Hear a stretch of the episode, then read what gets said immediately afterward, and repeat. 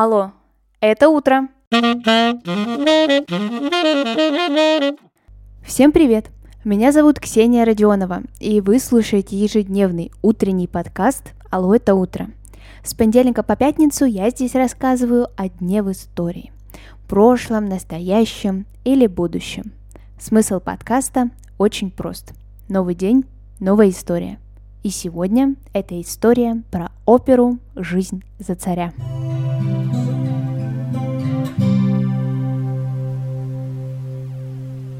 9 декабря 1836 года состоялась премьера оперы «Жизнь за царя» Михаила Ивановича Глинки в Большом театре Санкт-Петербурга. Опера изначально имела название «Иван Сусанин», и сюжет оперы известен многим. Группа поляков в смутное время отправлялась расправиться с Михаилом Романовым, первым царем из этого рода. Но в дороге группа этих поляков потерялась, и на помощь пришел костромской крестьянин Иван Сусанин. Вот только долгожданной помощи так и не последовало. А наоборот, мужчина завел поляков в болото и погиб там вместе с ними. Тем самым он отдает свою жизнь за царя. Ну а сейчас, когда человека называют Сусаниным, то значит куда-то не туда он завел компанию. В Советском Союзе опера эта вернулась к первоначальному своему названию Иван Сусанин, и после революции вплоть до 1939 года вообще не исполнялась.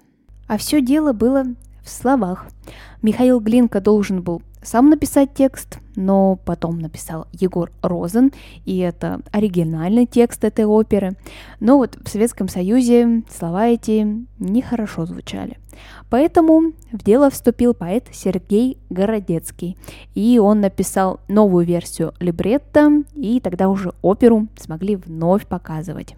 Сейчас на сайте Мариинского театра сказано, что «Жизнь за царя» — это не первая российская, но первая русская опера. И это не игра слов, но суть того переворота, который произвела в истории отечественной музыки премьера этого оперного шедевра 27 ноября 1836 года по старому стилю. Вот я вам рассказываю про эту оперу, а вы ее, возможно, даже никогда и не слышали но вы сможете это сделать даже сидя у себя дома. Я вам обязательно оставлю ссылку на видео в своем телеграм-канале «Алло, это утро». Подписаться сможете по ссылке в описании к этому эпизоду. Опера Михаила Ивановича, конечно же, посвящалась императору Николаю I. И биограф Глинки так вспоминал премьеру. Вечером Большой театр был переполнен. В нижних ярусах собиралась столичная аристократия – дамы в бриллиантах, военные в мундирах с золотым шитьем. В царской ложе император с августейшим семейством, в портере петербургские литераторы, музыканты. В одиннадцатом ряду портера у самого прохода занял свое место Пушкин. Глинке досталась ложа во втором ярусе.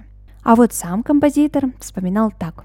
«Успех оперы был совершенный. Я был в чаду, и теперь решительно не помню, что происходило, когда опустили занавес. Меня сейчас после того позвали в боковую императорскую ложу. Государь поблагодарил меня за мою оперу. После императора поблагодарила меня императрица, а потом великие князья и великие княжны, находившиеся в театре. Когда я говорю про Большой театр в Петербурге, а не в Москве, я не ошибаюсь. На самом деле такой театр в Петербурге был, и именно в нем состоялась премьера.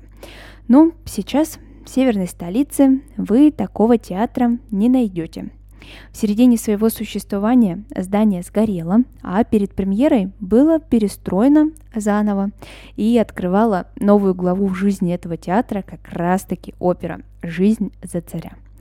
А вообще сам театр просуществовал с конца 18 и до конца 19 века.